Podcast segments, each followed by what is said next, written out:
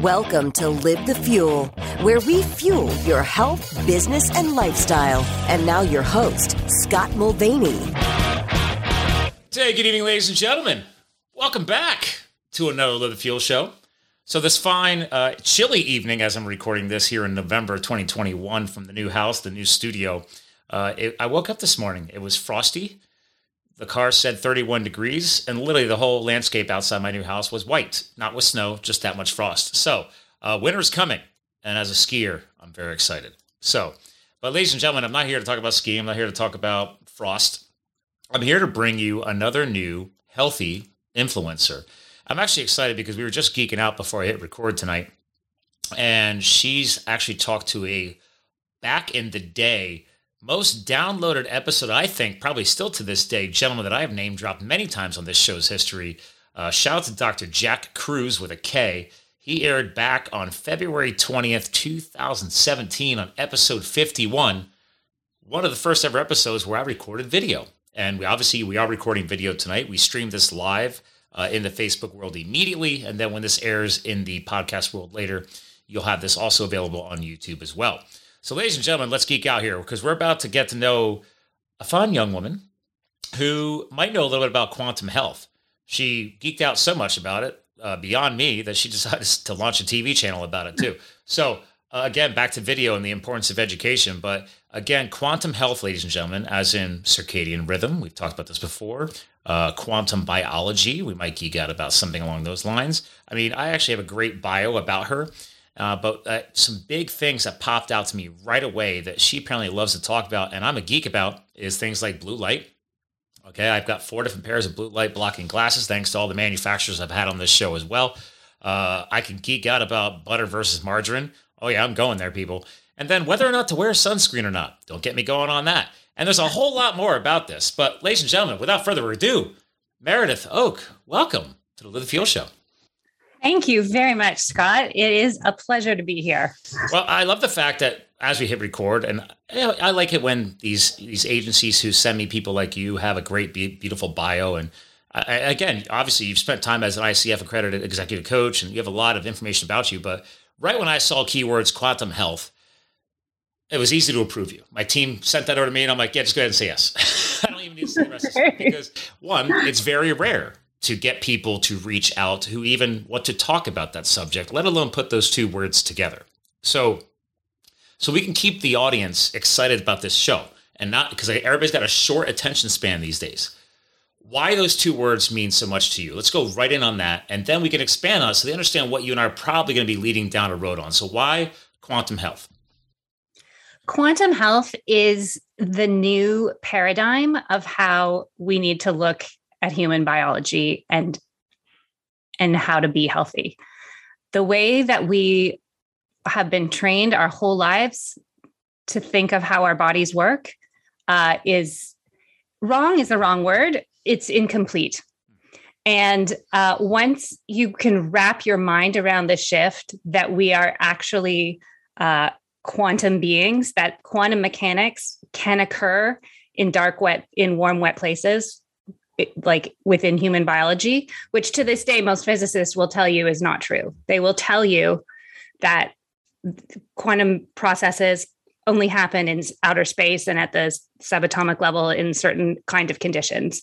And there was a book that came out, The Coming Age of Quantum Biology, a couple of academic guys, a biologist and a quantum physicist decided to do something crazy, which was talk to each other and see if each of their disciplines could solve the other's problems, could answer questions that weren't being answered. And they did, and they could. And so then other brilliant people took their conclusions and started to make practical applications to human health. Yeah. I like it. So why did you get drawn to it then? Because obviously, and a quick background on you, you've been around the block a little bit. You're a newer state of New York resident that I just learned about, but you've also traveled around the world. You've lived in other countries. Thanks to COVID, it's clearly triggered you guys to move again. And then obviously become a geek about circadian life so much that you started Quantum Health TV. So actually real quick, because I love to screen share, ladies and gentlemen, Quantum Health TV there's the site. It actually translates over to circadianlife.tv as well. So there's a whole site here, video resourcing people. So we'll turn and talk more about that. But so what threw you so head first into it? Because I started geeking out about it probably over 5 years ago, only because of people that I heard on other podcasts. And then I stumbled across some audiobooks. Then I stumbled across people like Jack Kruse when he was still approachable and able to get them on a show. That guy is such a hot item. And then I started falling down the rabbit hole, and I never wore blue blocking glasses until then. I never knew that I should probably turn off my Wi-Fi at night. You know, thanks to Dr. Kruse. All these other things affecting our cellular health at the cellular level. And then learning about circadian rhythm and yada, yada, yada. So for you, what flipped the trigger? What was like, you know what, I'm all in, let's do this. So for me, I mean, the short answer is I don't like cooking. Okay. All right. Let's go down that rabbit hole. I was having some health challenges, which I came to understand was chronic fatigue. One of my children was having some health challenges. And all of the feedback that we were getting was change your food, take this out, put that in, you know? And I love eating. I'm a food appreciator, but I'm not so much in the kitchen. I have, you know, the way my mind works. I don't like details. I don't like recipes. You're like a fly by the seat of your pants. Yeah, I do. I like big picture, right? I like to look at the big picture and like see how things should work. So for me, the idea of having to micromanage my food to the level that I felt like I had to, because every time, you know, you're not getting better, the feedback that you kind of get is like, okay, well, you're obviously eating something wrong.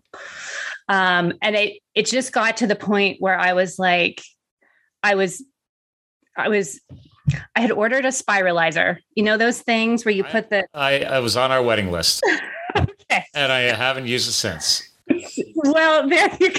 So I'm like reading all these blogs of like how to have a ketogenic family. And I'm like, I mean, keto's great, you know, whatever, but I have 3 children. It was like, it just seemed so. And I was reading this thing and it was like, just get a spiralizer. And then you put the zucchini in the spiralizer and it's just like spaghetti and your kids will love it. And I like got this thing out of the box and I was staring at it on my kitchen counter. And I was like, they will not love it. They will not love it. They don't want zucchini shaped like spaghetti. They want spaghetti. And I just kind of had this moment where I just sat down and I was like, there has to be something else, right? Like it can't just be food is important, but there has to be some other piece that I'm missing. Because it just didn't feel like I had a complete picture.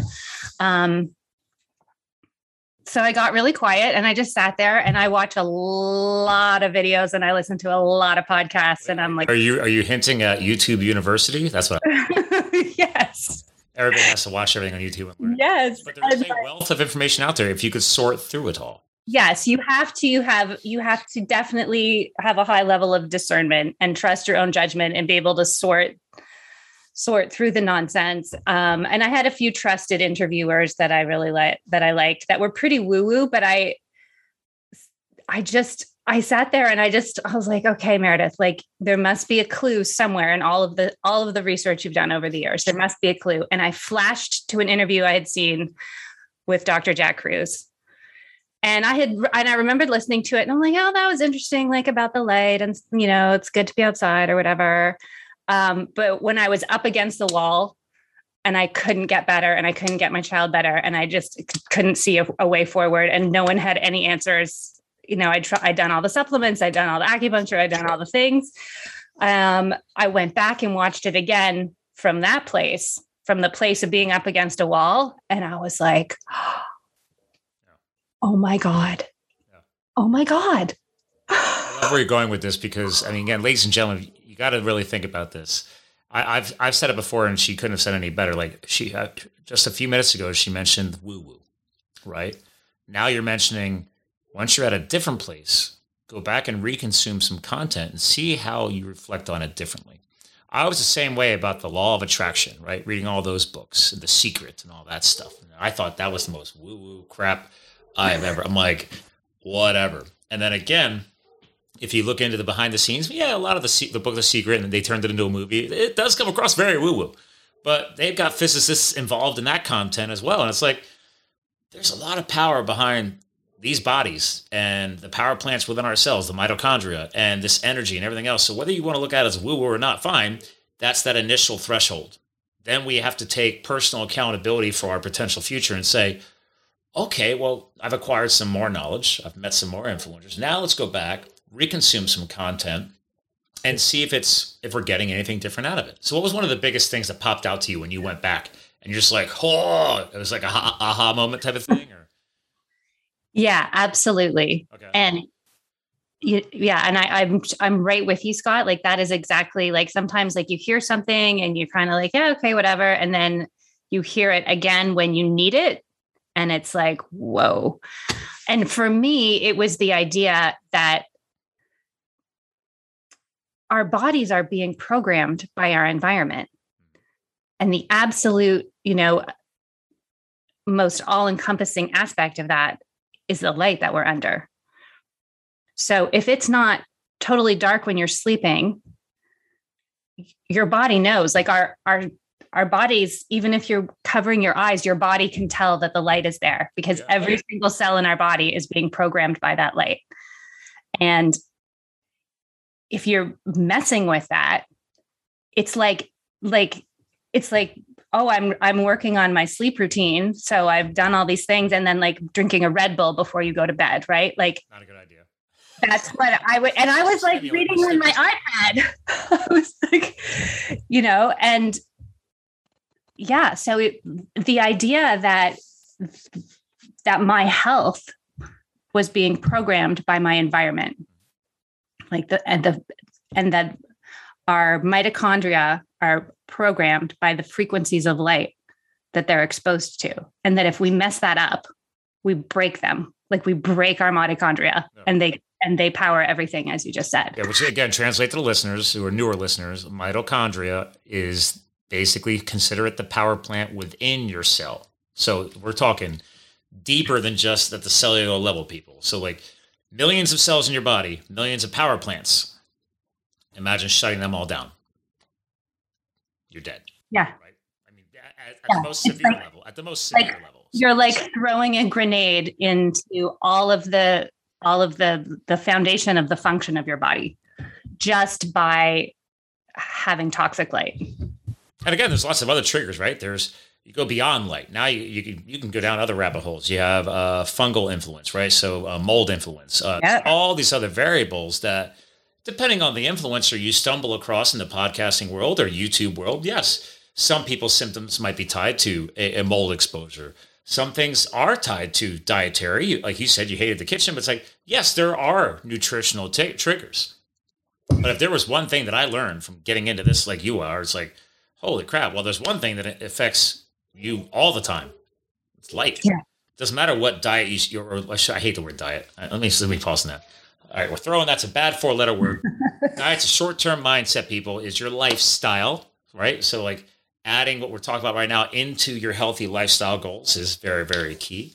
So whether you're experiencing or studying a ketogenic lifestyle or a carnivore lifestyle, yada, yada, yada. Or my client, I was telling you, Vinny, NSNG guy, no sugar, no grains. That was before keto became a thing. Basically the same foundation, but that's all nutrition. So that's not what you're doing nutritionally. We're talking about cellular health influenced by light. Yes. Yeah. So what's the sun? To our newer listeners, Meredith, since you've been studying this for so long, what light frequencies do we get from the sun? So I like to talk in metaphors and. Yeah. That's why I knew you'd have fun with this. You said you're an English major. So I'm an English major and, I have to work really, really hard to wrap my head around the science. And then I forget it 5 minutes later. So I just remember like the key concepts. Right. But it's like you were talking about the mold. Okay. So if somebody was eating really well and exercising and like doing all the things, but then their bedroom was infested with toxic mold, it wouldn't be surprising that they weren't getting better.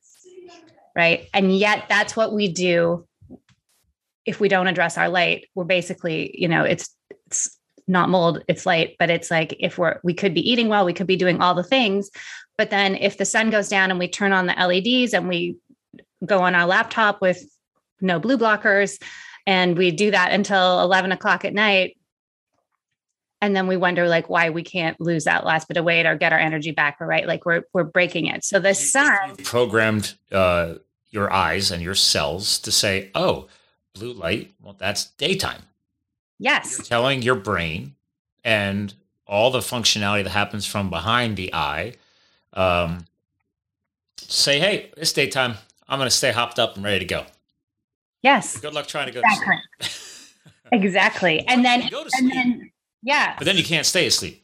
Or even if you do stay asleep, the repair mechanisms that are meant to be working while you're sleeping are not working because you didn't produce the chemicals and the hormones necessary for that to happen, because because those are all set by light. And where do those happen? Right behind the eye, right? So back to that point of you're allowing yourself to be exposed by blue light, all these negative frequencies that is passing through the eye. And a lot of people don't realize, I've learned that over the years, that what happens from behind the eye is actually the production of that. Okay. What am I thinking of? Actually, I'm brain farting right now. Wow. I just put myself on point. The treatment to help you go to sleep. That people take melatonin. Yeah. Production. Thank you. Yes. And then obviously, because I also take a magnesium supplement that my client makes, but it's like, okay, I can take all the supplements I want in the world. But again, back to your point, I'm still allowing these other triggers to break down that process. So great. I've taken the supplements, and maybe I'm a health and fitness nut. So, I mean, I'm in pretty good shape, but again, if I'm still not addressing that light, I'm breaking all these natural processes that could be benefiting, but I assume, oh, I'm healthy, I'm fit, I work out, and I take supplements, so I'm fine. Yeah. And you can look amazing, but that's where you start to hear people getting really bad injuries out of nowhere, or, you know, having sleep issues or all these things, even though they're meant to be very fit. Because when the best way to start is to go outside at sunrise. So the light spectrum changes throughout the day, back to your earlier question about what's happening. So the light spectrum that's happening at sunrise is literally like a barcode, and your mitochondria are literally scanning that barcode to know what to do. And the morning and the sunrise is when you make the melatonin. And then when you go to bed at night and it's completely dark, the lack of light tells your body to release the melatonin. And then all of the beautiful things happen when you're sleeping, the autophagy, which is like literally your cells repairing themselves. And so you can, if you have an intact circadian rhythm, your sleep is refreshing. It does what we remember sleep doing when we were kids, right? I live this way. My wife does not. I love her. She's a very intelligent woman. She went to Cornell University, went to UPenn University. She's a doctor of equine medical for animals, large animals. She's a doctor of chiropractic for animals. Smart cookie. iPad and TV. I bought her blue blocking glasses. Doesn't wear them. I'm sitting right next to her with my blue blocking glasses. No iPhone, no iPad. I watch a movie with her.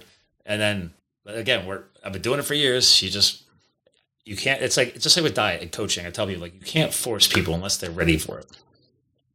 And she's 5 years younger than me. So maybe she justifies it that way. And I was like, babe, I was like, she just got injured by a horse, you know, this week. So I was like, she might've torn her ACL. I was like, I'm not saying you could be bulletproof from this, but our bodies from the inside out, we need to find ways to bulletproof them.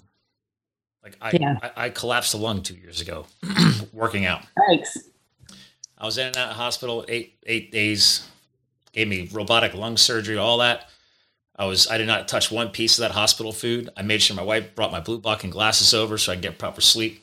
I wouldn't take any of their crazy pharmaceutical pain drugs. Like I was, once that done, boom, take me off the chest tube. I was out. I was recovered back working out within a few weeks. And people were like, you're being crazy. I was like, no, I'm not. Because I laid one hell of a foundation and I didn't break my protocols the whole time in the hospital. I had my wife bringing me my grass-fed beef. I sourced from a local farm. I had my blue blockers. I had her bring in my bone broth. I was drinking bone broth. I was like, the nurse is looking at me like I'm crazy. And I'm like, yeah, this is what I do. I don't eat your nasty Jello or whatever your hospital's giving me. When it gets night, when I'm waking up in the morning as early as I could in a hospital bed, and then I'm going to bed at night. I'm putting my blue blockers on. Like I'm following my, it's part of my lifestyle.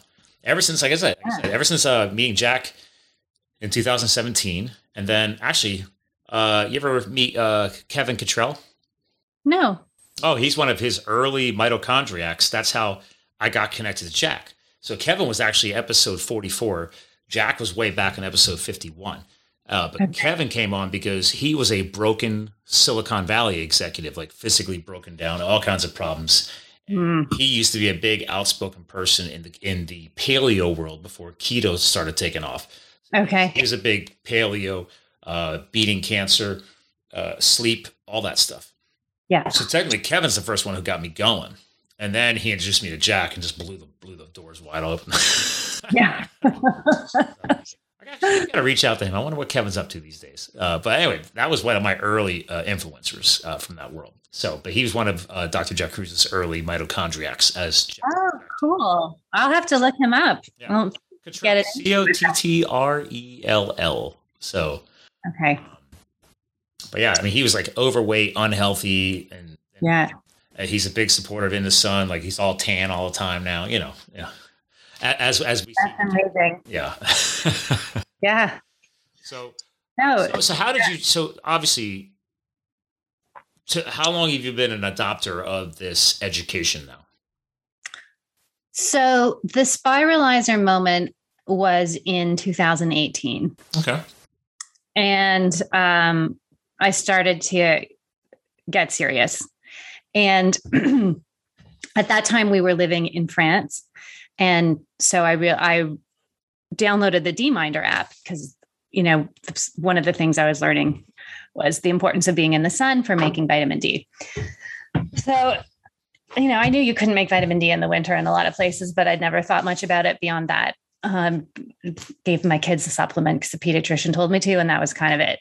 So I downloaded the D-Minder app, which tells you, it's a very cool app. It tells you where the sun is in the sky and it geolocates you and tells you how much vitamin D you can make on that day, depending where you are. Man, so I'm not using that app. All right. I stand open to new influence. Yeah. It locates you too? Come on. Yeah. So you turn it on, it figures out where you are, and then it figures out what the sun is doing in that part of the world. And then it tells you, and then it tracks the IUs of vitamin D that you're making. You tell it what you're wearing, and then it tracks. Okay, so is this it here? Yeah, that's it. D-Minder Pro. Yep. And I believe to do those basic things, it's free. I may have bought it. I don't remember. I always try the free version and then I end up just getting it if I like it. So yeah. Well, they have it under the right category, health and fitness. So that's good. Yeah. Yeah. It's a cool app, but here's the thing. So I downloaded that app in early November in Paris, France. And it figured out where I was, and then it kind of goes, your next vitamin D window is in 144 days. I was like, what? Okay. We're going to Mexico. Interesting. So that was just one of those things where like, yeah, I'm like, yeah, I know I'm not probably getting vitamin D in the winter here, but I didn't really think about what that meant. So we booked a trip to Mexico over the holidays in December. And that was the first time we got up every morning and looked at the sunrise. We spent as much time as possible outside. We did not use sunscreen. I told the kids, if you feel like you're getting burned, go in the shade. Well, that's what we're supposed to do. Yeah. People, it worked. I'm an anti-sunscreen person too, but you're going to get skin cancer. I'm like, don't get me going. But I was like, let's think about this. It's like, the human body is a very intelligent machine. So if you start feeling like you're getting hot and warm, that's your body talking to you. So it's like, maybe double check your skin. Maybe you cover back up. Yeah. You're not supposed to be able to sit in the sun all day long. That's not necessarily normal. Most human beings, you know, a long time ago would never do that. They'd run back into the jungle or go back to their cave or whatever it may be. And it's like, yeah, that's okay. Your body's talking to you, but you feel it's okay to shellac yourself with chemicals just so you can stay out there longer.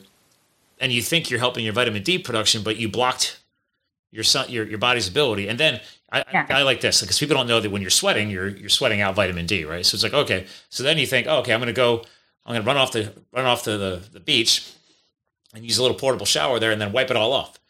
So it's like, okay, so because you're sweating. I'm like, no, just let your body absorb that back in for a little bit. Maybe not rush that shower right away. There's all kinds of things I've learned over the years. Am I wrong on this? I mean, what are your thoughts? Yes, no. Yeah.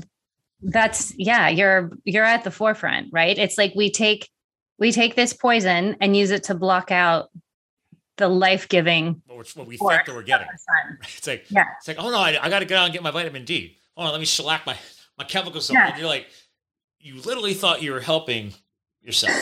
And then you literally counteracted your own self-help. Yeah. And it's gotten insane. Like I go outside early in the morning, right? And so you're out, you know, you're out like 7 o'clock in the morning and you walk by someone and you can smell the sunscreen. And I'm like, why would you think you're going to get sunburned at 7 o'clock in the morning? Plus, even I know from years spent as a wildland firefighter that the peak burn rate of the day is actually between 2 and 4 p.m. So that was what you used out west, because I traveled all over the West. That's part of the book. Yeah. You said your brother is a firefighter, right? Out west in Squamish, British Columbia. There you go. Oh yeah, BC, love BC. So great times up there. I got married up that way. So wow. Well, maybe not. We did a heli skiing wedding in Banff, but then went over to BC to do the actually heli thing, and then we did some backcountry snowcat skiing. I don't know. We were all over the place up there. The Canadian Rockies are majestically beautiful. So they're gorgeous. Yeah. Banff is one of the most beautiful places in the world. I got to go back when it's not white, because apparently it's beautiful in the winter, but apparently it's even more beautiful in the summer from everything I looked at. So, but again, get out and enjoy the sun, you know? Yeah. You know, maybe heck, even in the winter, especially if you're at altitude, because that's your better chance of getting proper sun exposures at higher altitudes in the off seasons. Like get out there on that sunny day and take a ski jacket off, tie it around your waist, and go skiing short sleeve. People think I'm crazy. Absolutely. I was like, you know what? I'll embrace the chill. I'm all right with it. Yeah. No, and then you're getting a little, yeah, no, it's good. And even the health benefits of the sun are present all year round. So vitamin D is crucial, but it's not the only thing. So I've been doing a lot of talks lately on preparing for high latitude winter, right? And the message I keep getting from these quantum practitioners is just like, be outside as much as you can, no matter what, because the sun is conditioning your body in all kinds of ways, even beyond the vitamin D production in terms of setting your circadian biology and all that kind of stuff. So it's, like, yeah. Let's break that down, because it's been a while since I've had somebody on the show and we've geeked out about circadian rhythm. And again, one thing I like about you already is that you right off from the get-go said, listen, I'm an English major. I can't. And I think that happened to me early on with the woo-woo response, right? If we can reduce some of the people listening to this show's initial woo-woo response, let's make that our goal today, right? So, okay. We're not talking woo-woo, people. This is actual science. It's not fake. It's actually been tested, clinical trials, all kinds of stuff. We got, trying to become a physicist is not an easy educational path. These people aren't messing around. So because you're an English major and you translate it, what is the most simplistic way outside of the sleep cycle, which we already discussed, how to help people understand the basics of circadian rhythm? So circadian rhythm tells your body what to do to function optimally. So the more out of sync your circadian rhythm is, the less ability your body has to function optimally. It just cannot do it. It's like an orchestra playing out of tune, right? If your circadian rhythm is working the way it's supposed to, which is being programmed by natural light, your cells, if you could hear them, would sound like the New York Philharmonic, right? Like it would be beautiful. Just a continuous resonation. Yes. Is that a word? Resonation? I think so. Resonance. Well, resonance, right? We'll go with just resonance. Yeah. There's going to be such a clean. So I've had a lot of people on this show. We geeked out about stuff like this, right? So when I was in high school, instead of following the college prep route, I went to a vocational school and I studied microelectronics technology. Nice. Good for you. I used to be able to rebuild circuit boards. And, that's great. But the cool thing is there was a machine. This is in the 90s. Yeah. I think they still use it to this day. It's called an oscilloscope. And you would take these little electric leads and you'd hook them up to a circuit and there'd be a sine and a sine wave. And if you're resonating two different circuits, your goal was to try to align these sine waves and get them to follow each other in sync. So I'm just trying to apply a visualization to what you're discussing. As beautiful. I'm a bit techie when I want to be. But yes, it's that beautiful resonance, that continuous pattern, right? It's like, here, for the listeners out there, it's like when you find a podcast that you think somebody told you that you should go listen to, and I've had this happen many times, and I go listen to this podcast, and you could tell that they're using like a cheapo pair of like Apple iPhone headset or whatever. They haven't like, just go hide in your closet, you know, for sound quality. Like you're in your kid's room. Like I love it, right? It's like, hey guys, like just take a couple of steps to care about good, clean audio. Like that's all. It doesn't have to be perfect. I got a dog. He's dying of cancer. He's beaten it once. We cut his leg off for him. If he howls in the background now, I don't care. It's my house. It's my lifestyle. But like, I'm going to make sure I have a decent microphone. Do some things to make a podcast sound smooth and nice and professional. Well, I kind of think about that when it comes to circadian rhythm. Like you're doing all these things to make your body heal, or you think you're making your body heal, or making your brain rest and heal, but everything is so out of whack and so out of tune, and you can't understand why it's not working. It's like because you're not doing these necessary little extra steps to love yourself, so your body can heal and your brain can heal and recover. What are your thoughts on where I'm going with all that? I love it. It's beautiful, Scott. And that's exactly it, right? Like it goes back to what we were saying before about you can take really good care of yourself, but then if you go to bed in, you know, pile of asbestos, everything you've done that day is not going to save you, right? So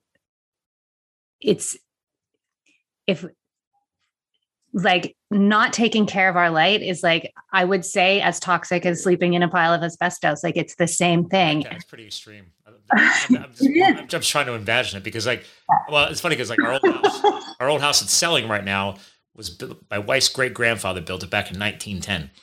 Wow. So, you know, when they slowly updated that house over the year, they had to take asbestos out of there. And actually when she bought it from the family, there was asbestos in the house and she had to pay, you know, professional removals in the house because why? Because asbestos is deadly. It is a documented cancer trigger. Yes. You don't want to live in a house with asbestos. Yes, exactly. Right. Like we know this. And if you were sleeping in a room and you knew the walls were filled with asbestos, it would irritate, you know, you'd be like, oh, I really got to deal with that. It's not a good thing. Good idea. Oh, it's like mold, right? Like, okay, you start finding mold. What to hopefully intelligent people do next. I'm going to call a mold remediation company to come out and inspect that room, the house, and the walls, and then do things to ensure that the mold is dead and or removed, and then spend further money and time to try to find what is the source, usually moisture, some type of water damage, and then make sure we fix that too. So it's hilarious how we're fixing our homes because the building codes says so, or yada, yada, yada. And then coming back to us, we're still doing nothing to fix ourselves from the inside out. So removing all these exterior negative triggers, but some of the basic things like light we've taken for granted. And it's a shame. And it's not really our fault. It's just that there's the mainstream media, the mainstream medical world has no freaking clue about it. It's not in the textbooks. It's not mainstream enough. Exactly. I have to go with that word. It's not mainstream enough. Yeah. It's still weird.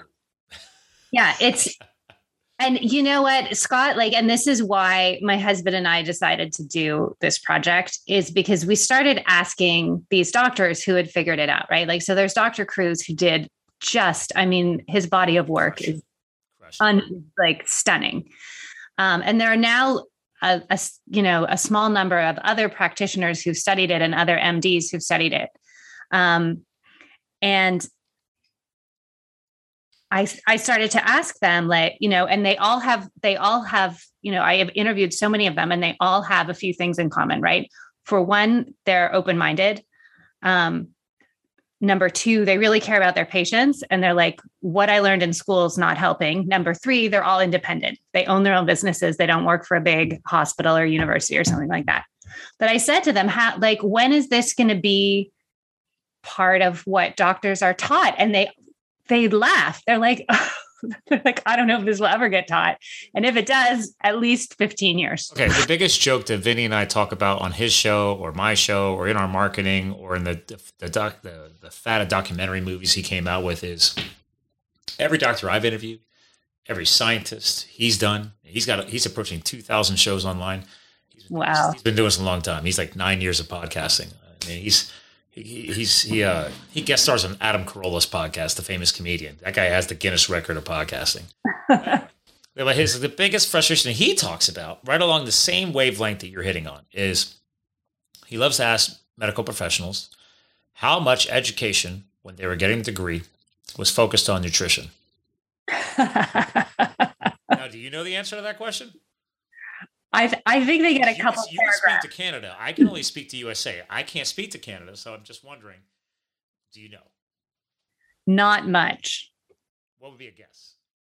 The doctors I've spoken to have said for nutrition, they're like, yeah, I think we spent like maybe an hour. There you go. Their entire. Top three responses.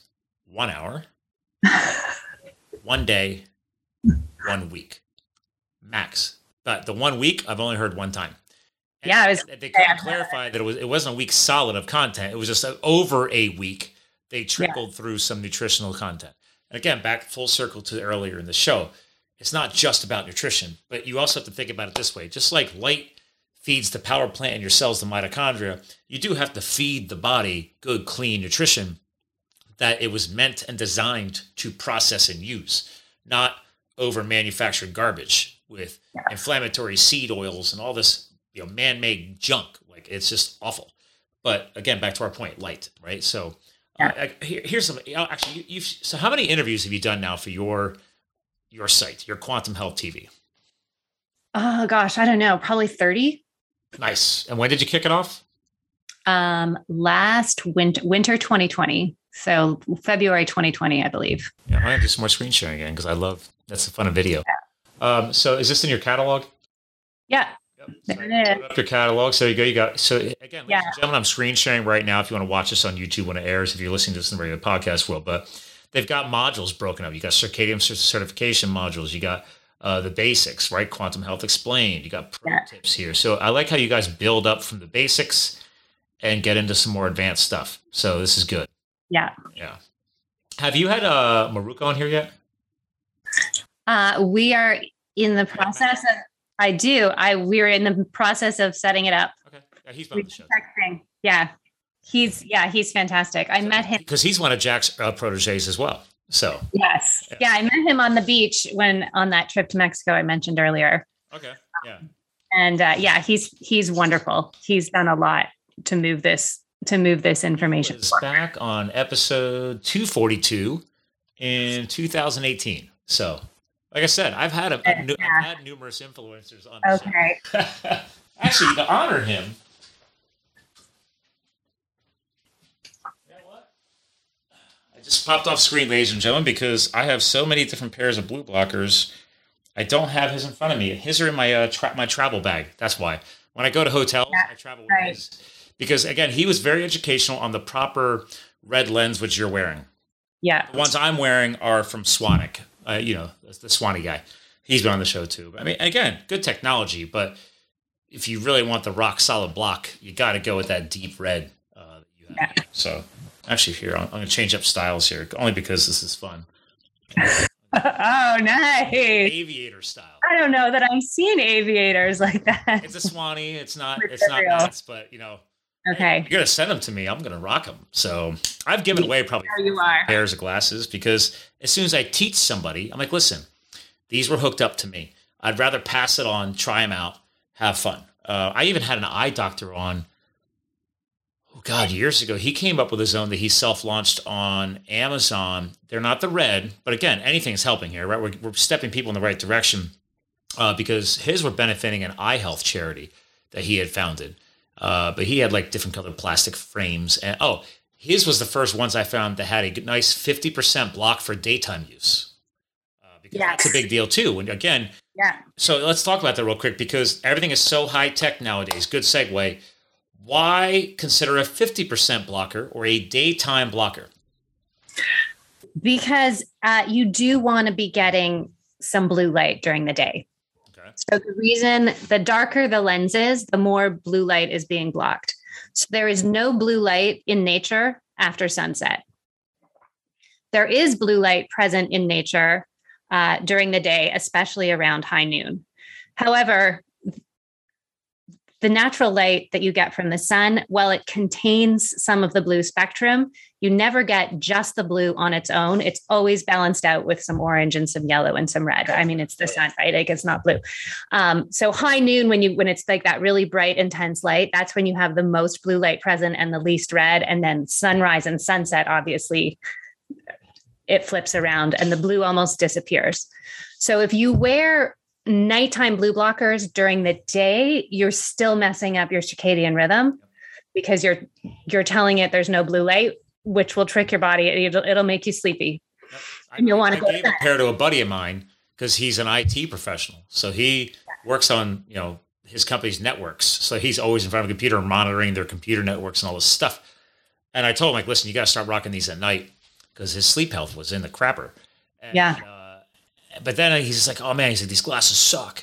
And I was like, what do you mean they suck? And he said, I'm tired every day at work. I'm like, whoa. Got a pause here. What are you talking about? I said, those glasses were for nighttime use. He's like, yeah, but they were working so great at night. I figured I should probably use them during the day. I was like, whoa, no. I was like, see, we just made a big mistake and I'll take some accountability on this. Nighttime only. Yes. Because he was getting tired and it was jacking him up during the day. So he was falling back and drinking his whatever diet, Dr. Peppers and Mountain Dews, or whatever, unhealthy garbage he was putting into his body, which that's a long-term project I have with him. We've known each other since we were 16 years of age. So it's a longer cycle of education that I have to break down for him. Yeah. And the people who know us best are never want to hear it. And, but if you love somebody and you care about them, meet them where they're at. Don't force anything. Let them come back to you. And sure enough, like it was like, I never even, when he finally like 2 years later asked me about the glasses, I was like, say no more. I'm sending them down your way. I was like, try it. That's all I'm going to say. I didn't force anything. I waited for him to come back to me. But again, big correction. I thought it was pretty clear it was nighttime. He didn't understand that. So this is a great tip because people hearing this, there is going to be a small percentage like, I've been hearing about that. I'm going to go order some blue blocker glasses. And then they're going to be like, oh man, I'm going to start wearing them all the time. And then they're going to make these same mistakes. So yes, do not wear your normal nighttime glasses during the day. Yes. And again, even during the day, I don't wear them. I have a pair of 50%ers, but I don't wear them. I'm not always in front of my TV. Like I run hourly cycles on my phone. I'll hammer hard for 45 minutes to an hour. And then I make myself step away. I'll go outside, especially if I'm working from home, go outside, go hang with the dog, go get some sunlight, then come back in if I'm doing some big project work. But I can't stand in front of my computer for 3-4 hours. I mean, by the way, I have a permanently standing desk. There's no chairs in my office. You can't sit in here. Nice. I've been this way for about 4 or 5 years. People are like, how do you stand? It's like, it's a little rough in the beginning and then your body reprograms itself and you're fine. Yeah. You're great. An amazing machine. So, So anyway, do you have daytime options or no? Yeah. So a lot of the companies now make daytime. There's a company called Viva Ray, which actually, I think this is really genius. The lenses pop out so you can have the same glasses. Interchangeables. And you can do interchangeable lenses as the light changes. That's exciting. Yeah. So I think that's really cool. Told me this. I'm going to go research them now. I got out. Yeah. No, we've, yeah, I've been in touch with the founder of Viva Ray's, and he's a super nerd. If you want to nerd out deep with someone on the science of blue blockers, and I think he's working on a light now. The lights are big. And again, you're still good on time, right? We're still cranking in our normal time slot. You're all right for a bit. Okay. Yeah. I'm good. So what are your thoughts on the opposite or our healing properties of the red light spectrum? Do you geek out about that at all? Yes. So red light decreases inflammation, which is the root cause of almost all chronic illness, right? So red light therapy from a photobiomodulation device can be extremely helpful. I got to pause on that. Yeah. Drop the sciencey word. Come on, English major, photobio, blah, blah, blah. Okay. It's a light emitting device that specifically releases the red light spectrum, but it pulses it in a certain way, right? There you go. Yeah, exactly. So there's different, like if you just want to, because those devices are like a few $100 to get a good one that doesn't flicker too much, right? So if I need one for the office, and I'm like, I just bought the new house. We haven't sold the old house yet, so it's like, all right, I got these goals. Like actually, I've been looking at a new. Have you seen? Sorry, I have to segue here. Have you seen the Hay? I think it's called the Halo Dry Sauna. So it's a salt infusing into the air, red light integrated. Like nice. Sauna. I'm like, I need that for my home gym. I was like, that sounds really good. Because there's a sauna. I was looking at one called Sauna Space. I was like, what's that?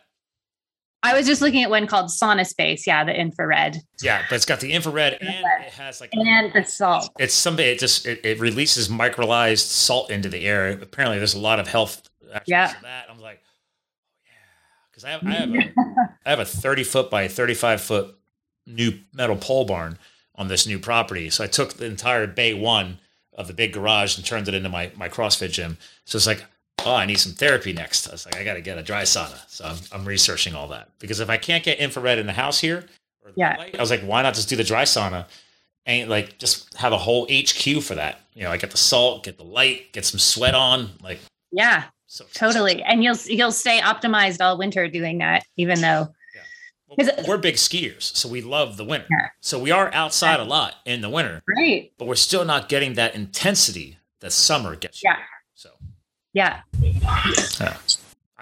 Jack too. That's why he moved to Louisiana years ago, was because you're closer to the equator, which he basically said living in Louisiana was like living at high altitude in Colorado. He's like, as far as that proximity to the sun, getting more of an increased dosing, all that stuff. Like you said, you went to Mexico, like you purposely were living in areas to increase your quantity of access. So. Yes.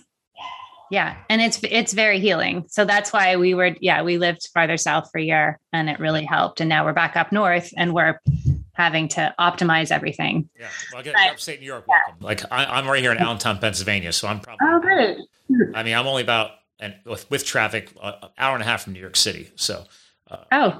So we're basically neighbors. Yes. Yeah, it's not hard for you. I go up in your region all the time, actually. So, Now, do you have the red light panels? Are you looking? Have you already have any of those? Because they are expensive. Yeah, it's a step to. And so the point that I want to make is, if you just want to optimize your circadian biology, you actually don't need one of these high level devices. You just need some red light bulbs, and you just want to make sure that they don't have a high flicker. Yeah, like these new LED bulbs. Yeah. Like even if they're LED, if they're red, you're still gonna be okay. So if you. You know, all houses now have these like spotlight LEDs in the ceiling. So our house does. We just don't turn them on at night. We have lamps with either incandescent or red light bulbs in them. Oh yeah. As soon as I bought this house, it had all those stupid spiral fluorescent light bulbs in it. They're energy efficient. I'm like, guess what? I work hard.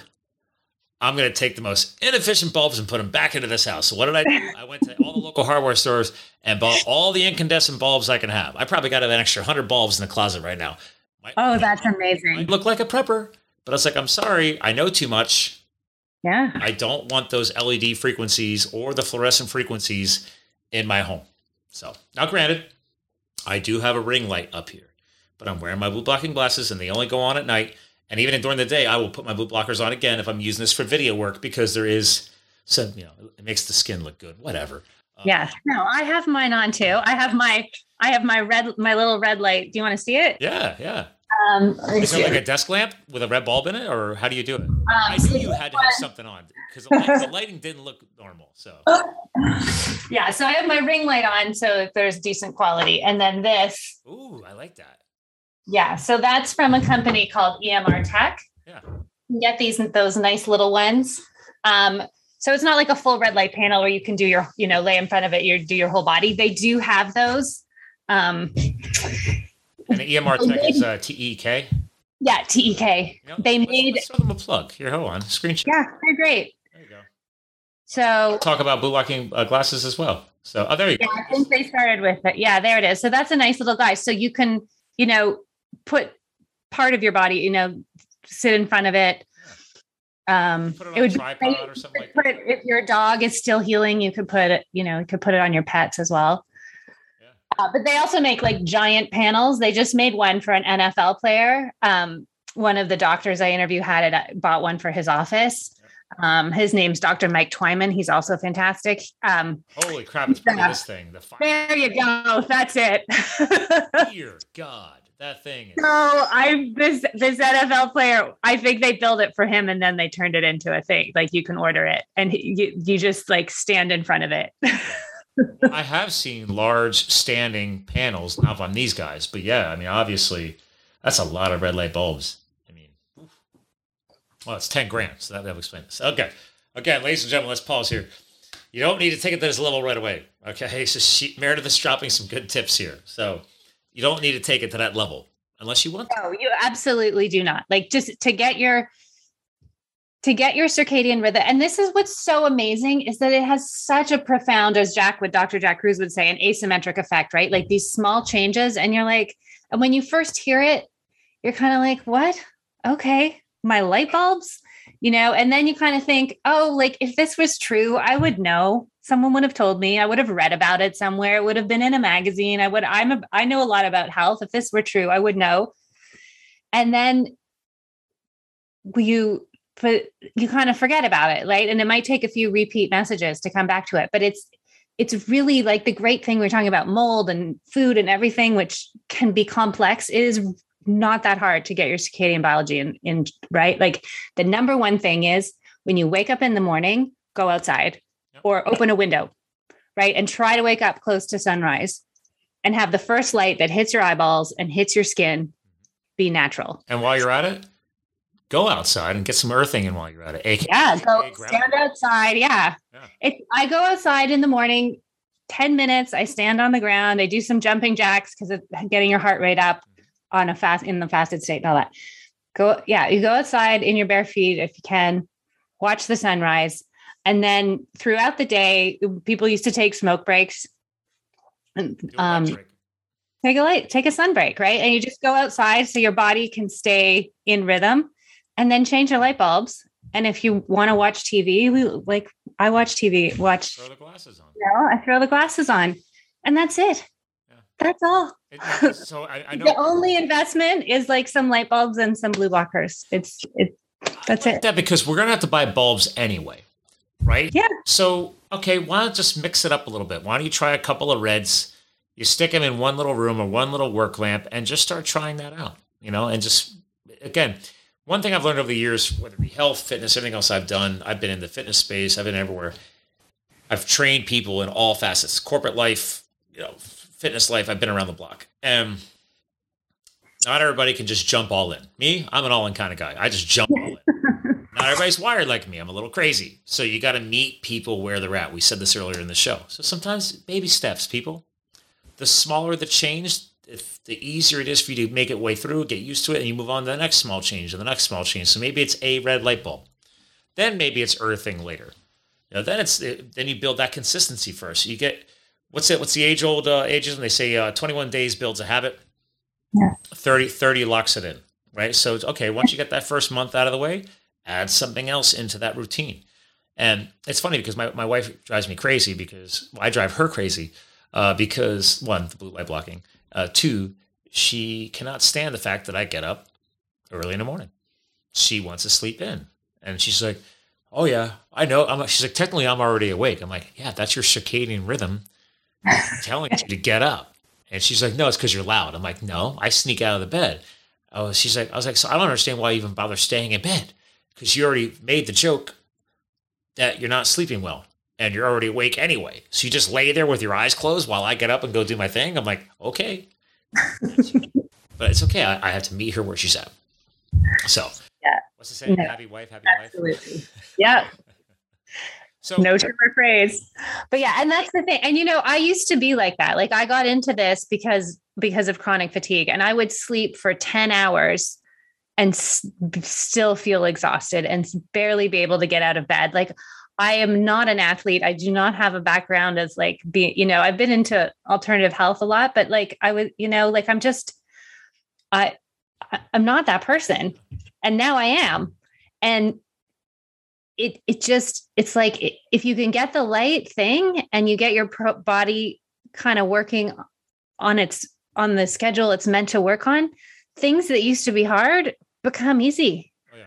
People haven't seen me in a while. They're like, sorry, did you just say you went for a run? It's amazing once your body starts talking to you again.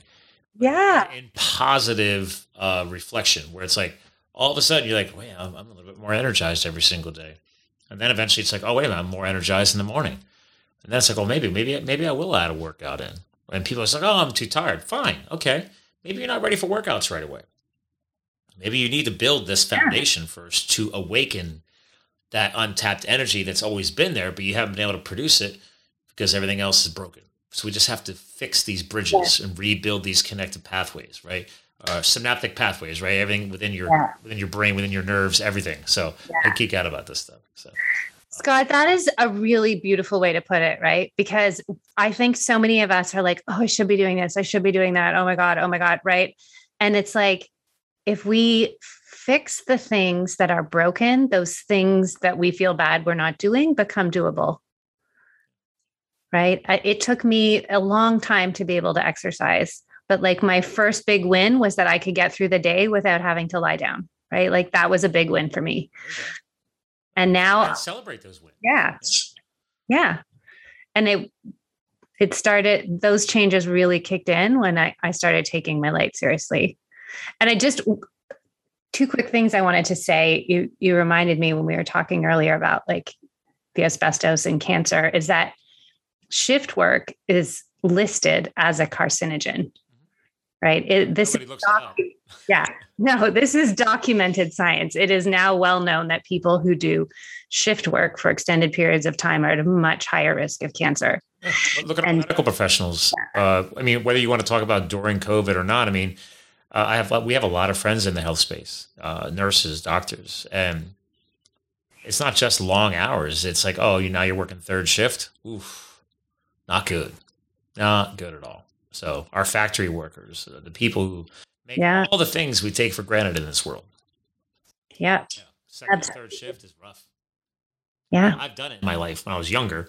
I've worked every shift in the 24-hour period. I know what it's like. I don't need to do that anymore, but we all start somewhere. And I probably didn't realize it because I was in my 20s. So what did I know? I thought I was bulletproof back then. So. Yeah, totally. And the other thing is, if you're looking at your iPhone at midnight, you're basically a shift worker, right? Like, there you go. Like, why? What is happening that's so important at midnight on your iPhone? Like, unplug, dude. Like, I know. Take a break. I love it, dude. Now, my wife's an on-call doctor, so she can't always do that. I get it on the iPhone, and I swipe down, and there's that picture of the airplane, and I just go, airplane mode. There you go. And I go put it on the charger and I walk away. Yes. And people are like, how do you do that? I say, I don't know. Just do it. And I have a social media marketing business. Like I have a marketing company. Like I help people grow social media. Like, how do you unplug? I'm like, it's that easy. Yeah. You just do it. Just do it. So again, I go all in because again, I get on and I get off. People are like, I see you on there all the time. You're always posting this. I'm like, because I have a chair. I have my own charity. I'm promoting my book. I'm like, yeah, I schedule my time. I get in and I get out. I don't even go into the news feeds. That's a distraction. Like I get in there, I get my post done. I double check a couple of things. I run my data reports and I get out. I'm done because I already do it for a living. Why do I want to live in there? And I unplug. Yeah. So it's something for people to consider. And yeah. Is that one of your top three? Like, cause we have to bring the show to a close, but I know you have three absolute essential elements to creating lasting health change. And I want to make sure that was one other point that we got in, but at the end of the show here today, because I love tips and tricks. So did we already hit on all those? And if so, do you want to sum them up? We kind of did, but number one, be outside as much as possible, right? Like playing outside with your dog or your kids or someone else's dog or whatever, playing outside, being outside is the number one biggest health hack.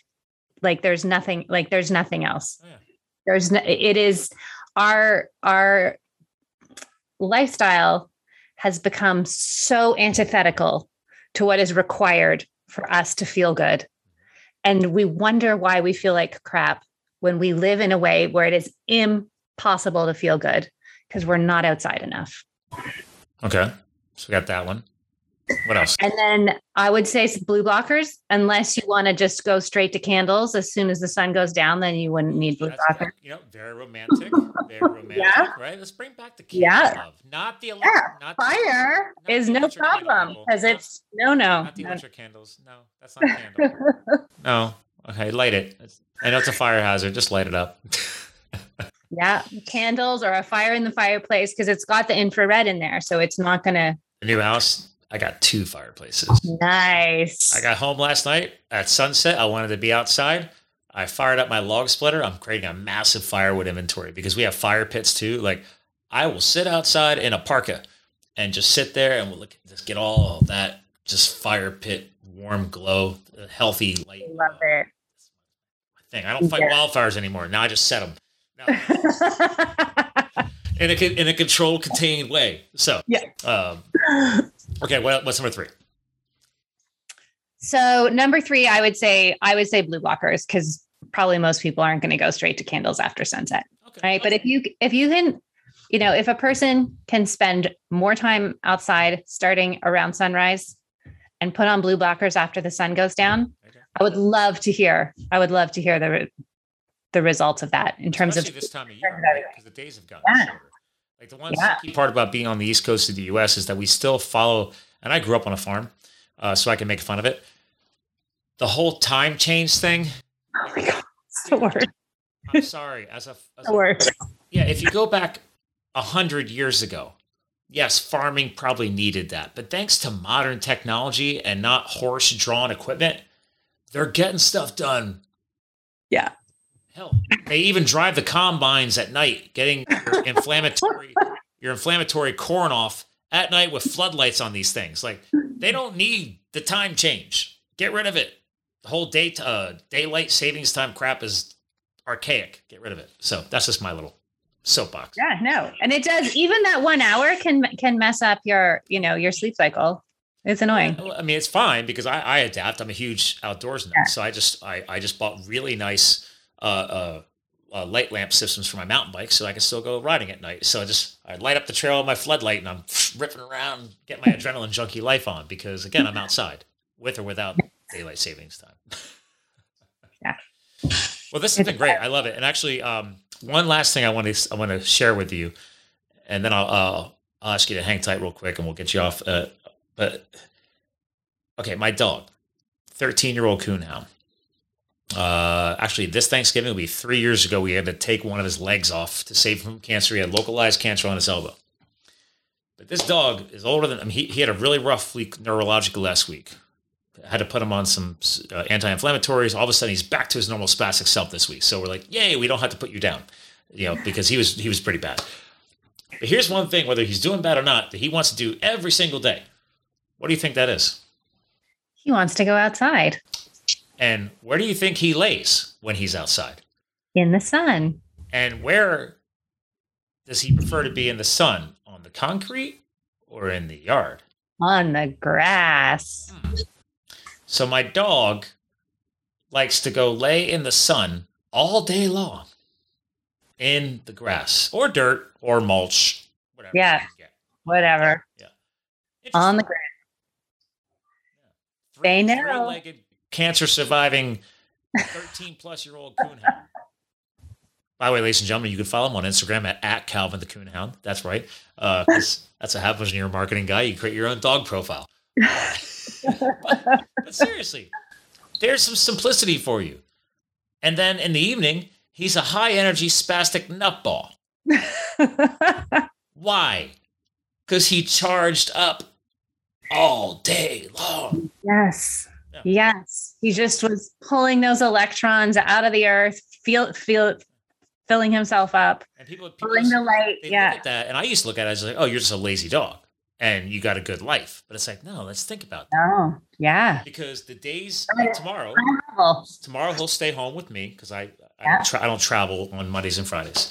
But during the week, if I'm not here, Kristen takes him in her medical SUV with him. So he hangs out in the back seat all day. He's got his own dog hammock and bed and everything else. So trust me, he's fine. But unless the windows are down, he's not getting the sun. I noticed those evenings, he's more tired and more lackadaisical. On Mondays and Fridays or the weekends, when he's been outside charging up, he's hopping around like a three-legged freak, howling and doing his thing. And I'm like, high energy on days that he's been laying outside. I don't know. Just throwing that out there. So I figured you would appreciate that. I totally, that is exactly it, right? If we spent half the day lying on the ground in the sun, we would be completely different humans. Our brains would work better. I mean, it would just be amazing.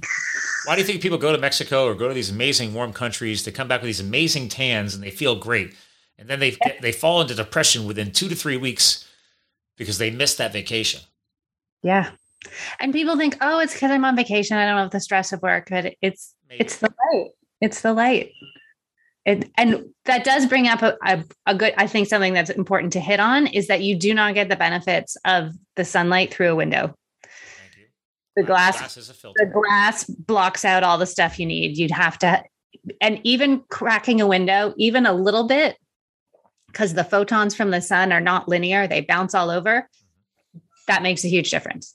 So if it's really cold, you don't want the window wide open, even having it cracked is better than not. Another great tip. So, normally, and again, you can still add to that because I have my guest co-host at the end of the show bring us to a close anyway and leave behind an all-encompassing message, or it could be a legacy message for you, whatever. It's your thing. You're the co-host for today. So on that note, is that how you want to bring the show towards a close? Just some last-minute tips like that? Or do you have something bigger that you want to kind of leave behind to inspire people with and, remind people to go to quantumhealth.tv? I got that covered. That'll all be in the show notes. But is there anything big picture you want to leave behind for everybody? Scott, there is. And I'm going to go back to when I asked the doctors when this type of information would make it into med school. And they said, if it ever does, it'll be another 15, 20 years. And what I've realized through my research is there's something called the translational gap. When new information or a new discovery is validated and real, but there's a lag between when it has been discovered, like say penicillin, and when it's something that's actively prescribed through the medical system. And we're in that gap right now with this type of information. And that gap is being filled with things like this podcast. And listening to this podcast and having mentors like you and being people who are willing to take a risk and do their own research, we're shifting the paradigm and closing that gap faster if it would, and maybe it wouldn't even ever get closed. So I just want to say that what you do and the people who listen to this podcast, it really matters. I think that's a good message. I mean, I never planned on having a podcast years ago. I was just a consumer. And then you realize, like, you know what? I could do this. And I tell people all the time, yes, I want to bring the messaging out there to other people and share your message, but it's actually a little bit of selfishness for me. So. It's like, yeah. I love absorbing new knowledge and being able to, again, create these new paradigms and this shift and figure out what's going to matter to me next, right? Maybe there is something cutting edge, or in this case, like you're saying, maybe we're just trying to just reshare information that, again, I had Jack on back in 2017. I had Kevin Cottrell back on. So I had these guys on in the past 5 years. So it's like, okay, we're hitting on this content again. It's now 2021. We're hitting on it again and again and again, just with new influencers like you to help re-kickstart and maybe tighten this and close the gap a little bit faster. I love that. That's a great way to close this. So absolutely. Yeah. And, you know, like there was a Nobel Prize given in 2017 for circadian rhythm, right? We're not making this stuff up. There are I could send hundreds of links to published research, right? Like, I'm not saying we're creating a new thing. We are providing a channel for people to find what they need to feel better. I just want everyone to feel better. I totally agree. Especially if these are natural things that we do that, again, well, those red light toys aside, that are actually affordable, approachable, and can be naturally solved in Mother Nature, in our natural environments. I was back to full circle earlier in the show. You mentioned it's like changing your environment to a healthier environment to take advantage of these free steps that we could take advantage of that are already around us. We have just forgotten and moved away from them. Yes. Yeah, maybe you have to buy a pair of blue blocking glasses. With all the technology today, spend a little bit of money on that. Yeah. But everything else, it's like, okay, well, go outside. Yeah. It's free. Take your rubber shoes off and go stand on the grass a little while. Yeah. You know, you don't have grass, go to a public park. I don't know. It's not the end of the world. You can figure this out, people. You can figure it out. So, well, listen, hang tight. I want to give you a proper goodbye off the air. Ladies and gentlemen, I want to share one last time for the video watchers too, by the way. So again, QuantumHealth.tv is a pretty cool channel because I started geeking out over the past couple weeks. I haven't even gone through all of her content yet because there's so much on here. And actually, there's already a couple of people I've seen on here that I've heard about that I haven't even had a chance to chat with yet. So maybe Meredith and I can follow up later about that because some of these people look fun, and I know I'm going to geek out with them. So, ladies and gentlemen, this is the site. There's a lot of information on here. Again, even if you go through her whole site, go track down Dr. Jack Kruse's site because, again, that man, you are not going to run out of content in his site. Yeah, no. It is like never ending. So, yeah, ladies and gentlemen, ours is kindergarten, his is PhD. That is, again, you created a new wealth of accessible knowledge to help reduce the woo-woo factor and help us start understanding this stuff sooner rather than later. So I thank you for that, and I appreciate you for that. Hang tight. I'll give you a proper goodbye off the air. Ladies and gentlemen, again, Meredith Oak of QuantumHealth.tv. You can also get there by going to circadianlife.tv as well. So thanks for tuning in. Remember, you too can live the fuel. And we'll talk to you guys again soon. Thank you for subscribing to Live the Fuel. Stay connected on Facebook, Twitter, and Instagram @Live the Fuel. And remember, you too can live the fuel. So please visit us at livethefuel.com.